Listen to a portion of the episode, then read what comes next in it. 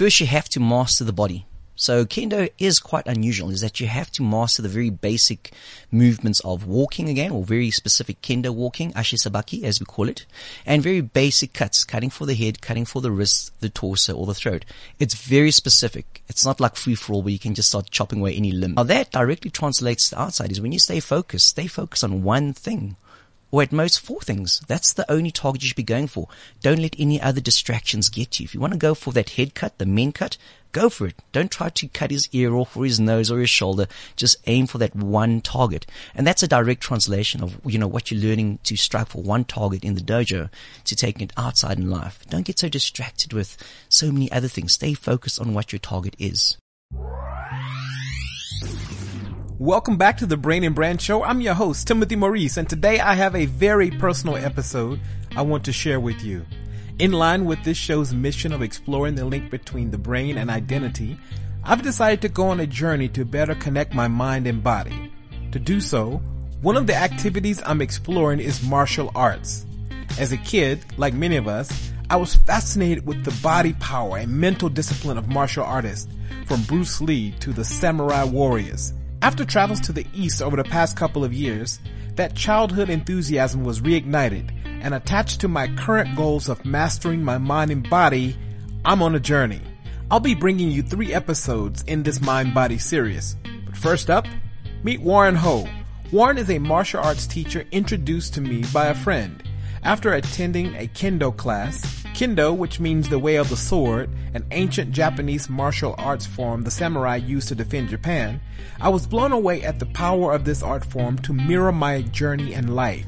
Literally, how I moved the sword, how I attacked and defended myself was literally how I was moving in the world. Warren and I set out to tailor a mind-body program that incorporates many martial arts techniques. So, if you see me on the street, Make sure you don't try anything. I don't want to use my dragon slicing technique to humble you. I just made that up. Guys, meet Warren Ho. Enjoy. All right, here we go. All right.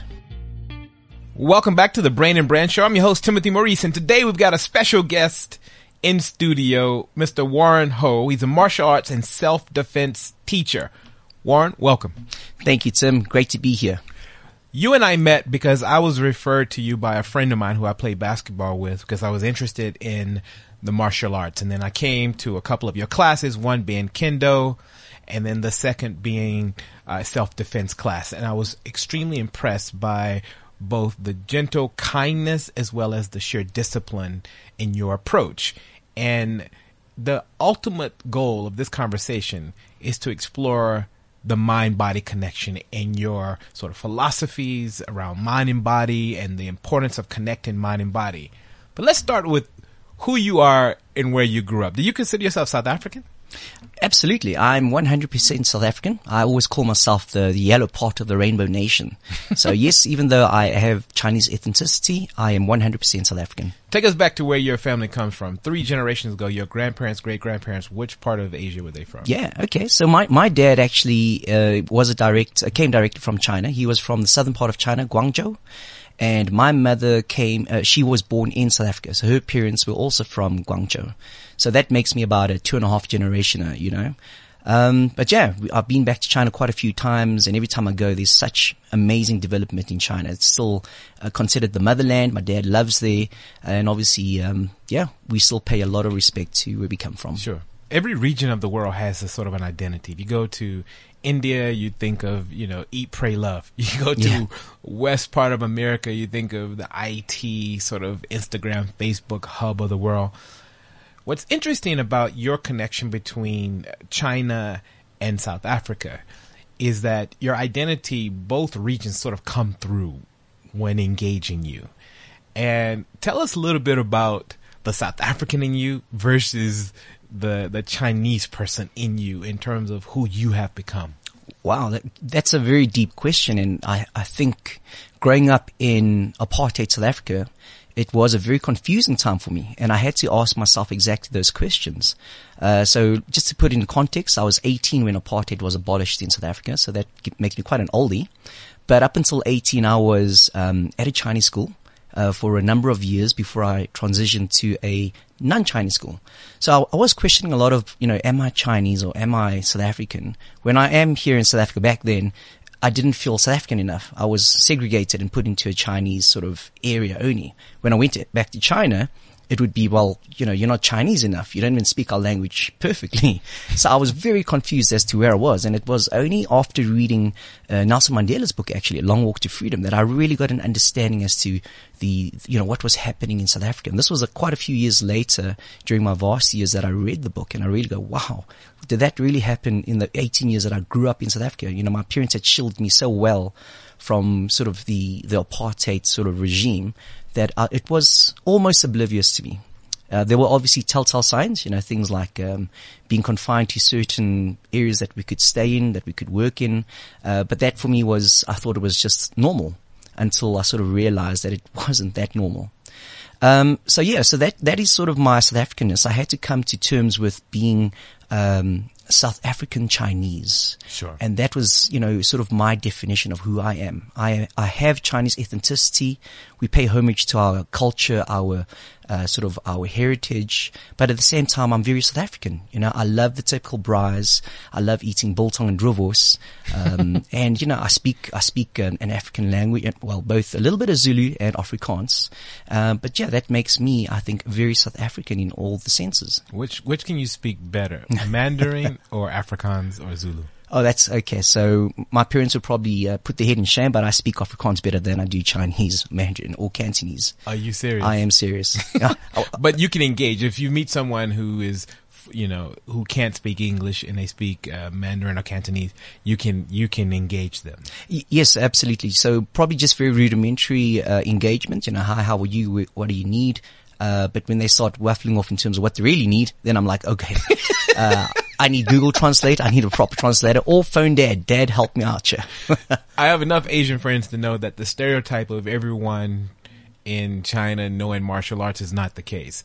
Uh, so how did you come across the martial arts and, and create this sort of career um, where you teach and instruct um, and inspire people to go on a lifelong journey of connecting their mind and body? Okay, so interesting journey. I mean, like all kids and probably a lot of Asian kids, we watched a lot of um, Chinese series that were based on sort of ancient times of Chinese uh, folklore and superheroes or martial artists that could fly through trees, uh, you know, shoot beams of magic through their, their hands. So there was a lot of um, Chinese series that I watched when I was a kid. And obviously the Jackie Chan movies were big and a lot of Hong Kong cinema. And that sort of influenced my, my decision to do martial arts. I didn't really get an opportunity uh, very early on, um, purely because even though I did some karate at school, our my dad's working program was too hectic to take me on the weekends. So it was only during varsity that I really got into Taekwondo, which is a Korean martial art. Wasn't exactly what I wanted to do, but the teacher that was instructing it was amazing. So I decided to learn Taekwondo from him. And, and, what, what, in that moment when you first connected with Taekwondo? Yes. What was it about that you enjoyed? So Taekwondo and specifically WTF Taekwondo, or was it called WT Taekwondo now, is uh, the Olympic style. It's um, characterized by dynamic kicks, high flying kicks, flying kicks, reverse hook kicks, and you know just the sheer sort of uh, visual entertainment of it was amazing, and that's sort of what attracted me. What was more amazing is actually having someone, my instructor Scott Crowder, do it in front of you, and it was like. Man, this guy is defying the laws of gravity. He's like floating on air. How does he do that? And I wanted to learn that.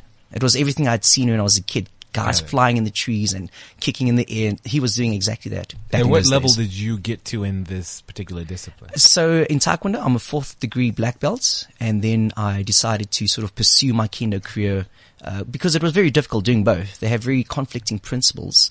So I stopped when I was a fourth degree in Taekwondo. So I came, my first class that I came to was Kendo. Tell us a little bit about the history of Kendo and, yep. and you know, your work around Kendo. So Kendo, um, is a Japanese martial art and it's sort of based, derived from the sort of the, the, the art of the samurai. So our very uniform is sort of modeled after the samurai's armor from the headgear to the to the tim- to the torso um, protector to the gauntlets or the, the ones that protect your wrists.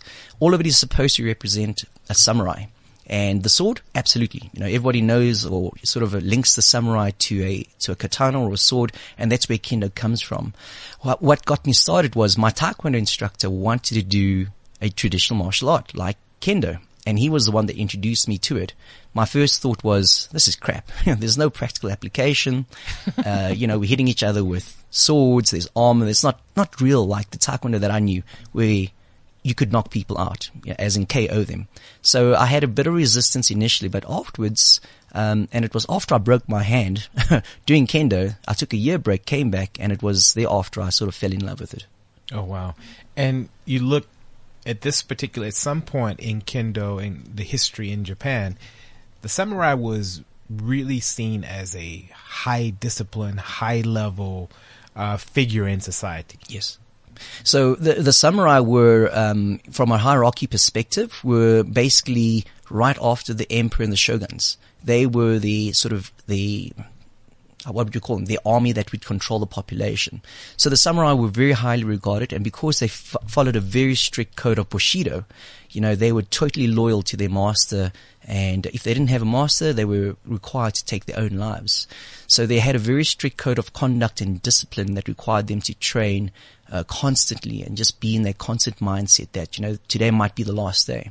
Hence the whole Sakura uh, analogy is that, you know, the samurai's dream was to die on the battlefield, to, blue, to die when he was at full bloom. So there was that always that ethos of Bushido, which uh, samurai, you know, back then used to follow. There are many reasons why someone would pursue a journey in and around the martial arts. Um, you know, one of the one of the funny reasons is your Instagram will be popping because this stuff looks really really cool. Yeah. But I can imagine the reason why you decide to teach this is to help people connect their mind and body, their spirit, and have more sort of been able to channel themselves at a high level. When did you actually start decide I'm going to teach this? So very interesting. You know, when I decided that it was a conscious choice, but it was also a journey that I had to go through. I I've always loved martial arts and I've experimented probably on a dozen, two dozen different martial arts. You know, Taekwondo is one of them. So was Kendo, Wing Chun, Hapkido, Systema, Krav Maga.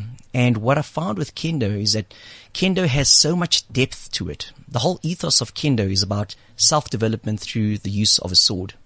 And that's what they, how they punt it. Now the idea is the deeper you go into Kendo, the deeper you understand yourself. At the end of the day is when you're standing in front of an opponent, that opponent is really just a reflection of yourself.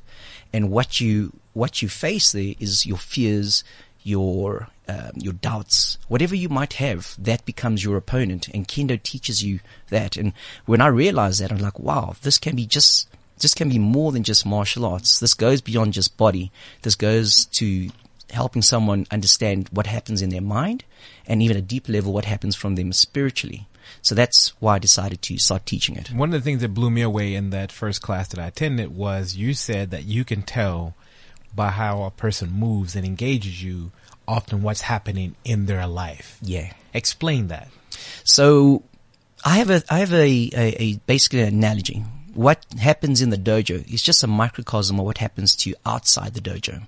The, the, way that you, is? the dojo is the, the training hall that you okay, engage. The training in. hall. Okay. Yeah. What happens I, in the training hall? Yeah. What happens in the training hall or the dojo is just a microcosm of what's happening in your life. So I can only be your sensei in the dojo. And this is what I tell my students. But looking at what you do and how you interact with me during Keiko or during a sparring session can tell me a lot as to what's happening outside your life whether you have a lot of frustrations, you're fighting with anger, you know, there's something at work that's sort of hampering you from performing. I can see that when you start cake with me, it's all rigid and hard, or you're frustrated, or you're fighting angry. And then I can immediately tell, listen, something's not going right in your life. You're taking it out here. And that's the right place to take it out. Take it out in the dojo rather than taking it out there. And the idea is it's a flip side. If you can manage it in the dojo, you can manage it outside there as well. And that's what I try to teach my, my students that's one of many. You know, I've had many of my students say to me they feel so much better after kendo, and that translates to having a better relationship outside the dojo, whether they go home and they're more relaxed, they're more calm, or something as simple as just driving on the roads. You know, when they get back, yeah, like, well, is it really worth it? Can I just drive on the road without being uh, a victim of road rage? And that's where kendo comes in a lot of time, being able to control that anger, uh, those negative emotions and depression let's talk about that. Let's talk about specifically how the the art being inside of the dojo and being in the space, learning the art, performing, engaging it naturally. how that translates into the real world and how that translates. Let's mm-hmm. talk specifically about how that actually works. Is it the repetition? Is it the understanding? What part of the process is actually helping you apply yourself into the real world? Okay, so it's a three part, let's call it a three phase thing, right? First, you have to master the body. So kendo is quite unusual is that you have to master the very basic movements of walking again or very specific kendo walking, ashisabaki as we call it, and very basic cuts, cutting for the head, cutting for the wrist, the torso or the throat. It's very specific. It's not like free for all where you can just start chopping away any limbs. And by the way, th- you're using the sword is actually a wooden sword. It's Bamboo a- sword, yes, a yeah, bamboo it's sword. not actual. You're not cutting people. Who, literally. Correct, correct. And you are quite protected with the armor. But the idea is that it's only those four targets which you need to discipline yourself to be able to hit and strike those only. Now that directly translates to outside is when you stay focused, stay focused on one thing. Or at most four things. That's the only target you should be going for. Don't let any other distractions get you. If you want to go for that head cut, the men cut, go for it. Don't try to cut his ear off or his nose or his shoulder. Just aim for that one target. And that's a direct translation of, you know, what you're learning to strike for one target in the dojo to taking it outside in life. Don't get so distracted with so many other things. Stay focused on what your target is. Whether you're creating content, whether you are running for president or whatever you're doing, zoom in on that target. Absolutely. And it was interesting. I mean, uh, you know, just coming from one session, I remember leaving thinking that that typically in a fight, um, if you're not trained, you don't have this sort of self mastery. You are kind of all over the place. You're just swinging. If you think about a kid who gets into a fight, they just hands are just. You think about their Yeah. hands are just going all over it. the place. They're not. There is zero focus, right? For sure. And I- would you? It seems like that's what's happening with people in this uncertain economy. Yeah. we just kind of swing swinging and all over the place. That that is so true, you know. And uh, you know, one of my taekwondo instructor made made a very good point the one time. He said, "You could be swimming in an ocean, but if you're heading off nowhere, you're eventually going to drown and lo- and lose steam. So you got to be aiming for a shoreline to get to safety. So." Martial arts training is exactly that. You've got to have a focus as to where you're going. And as you said, you know, out in life, if you're just swinging and swaying in real life, you're going to be doing nothing and causing, maybe you'll get an accidental hit, but eventually you're going to lose energy and you're going to, you're going to gas out and you're going to go down. All right, so you took us through the, the first phase is just kind of mastering body. The Yeah. second phase was The f- second phase is mastering your mind. mastering the mind. Yeah, and there specifically, you know, Kendo teaches us something called the Shikai, or the four poisons of the mind. And those basically are fear, doubt, hesitation, and surprise. Those are the four things that we as humans, we all subjected to. Now, Kendo gives you the ability to face those fears directly. There's no other way to explain it than the raw emotions when someone's in front of you trying to beat the crap out of you. You'll feel fear. You'll doubt your own skill. You'll hesitate because you're scared and you'll be caught by surprise. Now think about that, how you can take those mental faculties that you learn in kendo, how you would translate that to maybe in a boardroom, right? Your CEO walks in, all of a sudden you know that he wants to fire a couple of people. Are you fearful? Are you going to doubt your abilities? Are you going to be surprised or are you going to hesitate? So those things can directly translate to something that you could use outside your life. And I'm using the boardroom as a, as an extreme. Okay. You don't want to be beating up your CEO by all means. Sure. Yeah. And then and then the last phase. The last phase is obviously the emotional, the spiritual phase is where you delve deeper into kendo and really start looking what's inside of you and questioning, you know, is this the best that you can do? And Kendo gives you that ability to constantly push and you'll dig deep. The idea is that you'll dig very deep. I push my students to the point of exhaustion. You know, one guy nearly passed out the one time and he, and he beat himself up so much. He was saying there was only two minutes left, but he couldn't do it, but it was good enough for him. And that's where he had to dig deep to see how much does he have. And it's not about physical or mental capacity. It's about dig, digging deep somewhere where sometimes you might have to go even deeper than just what's on the surface. And that's where the spiritual side comes in. The second class I came to was a self defense class, and one of the things that blew me away is that you spoke about, you know, how much of this journey of engaging crime really starts in our own mind. Yeah. and how often we attract certain things and so forth. And, and sometimes you can't escape, you know, mm-hmm. when you live in a society where there's so much brutality and violence, you can't escape. But when you were speaking, helping people understand that m- how you engage that moment and that that level of mastery. Take us through some of the some of the thinking around the self-defense the philosophy. Right, right. So most people, when they teach self-defense, they always mention awareness. The first and first thing, the first and foremost thing which they mention is awareness. I take it back and say, well, the first thing really is self-awareness. You got to understand yourself first. Understand what makes you tick, what triggers you, and the question or the primary question that I call it is, what are you willing to fight, die, and kill for? And that you really have to dig deep is that before you can even learn any self-defense, you got to understand what are you willing to fight die, and kill for. We can break that into three things. What are you willing to fight for? You know, are there things, people, or ideals that you would fight for? Now take the next level is what are you willing to die for? Are there people, things, and ideals that you would die for?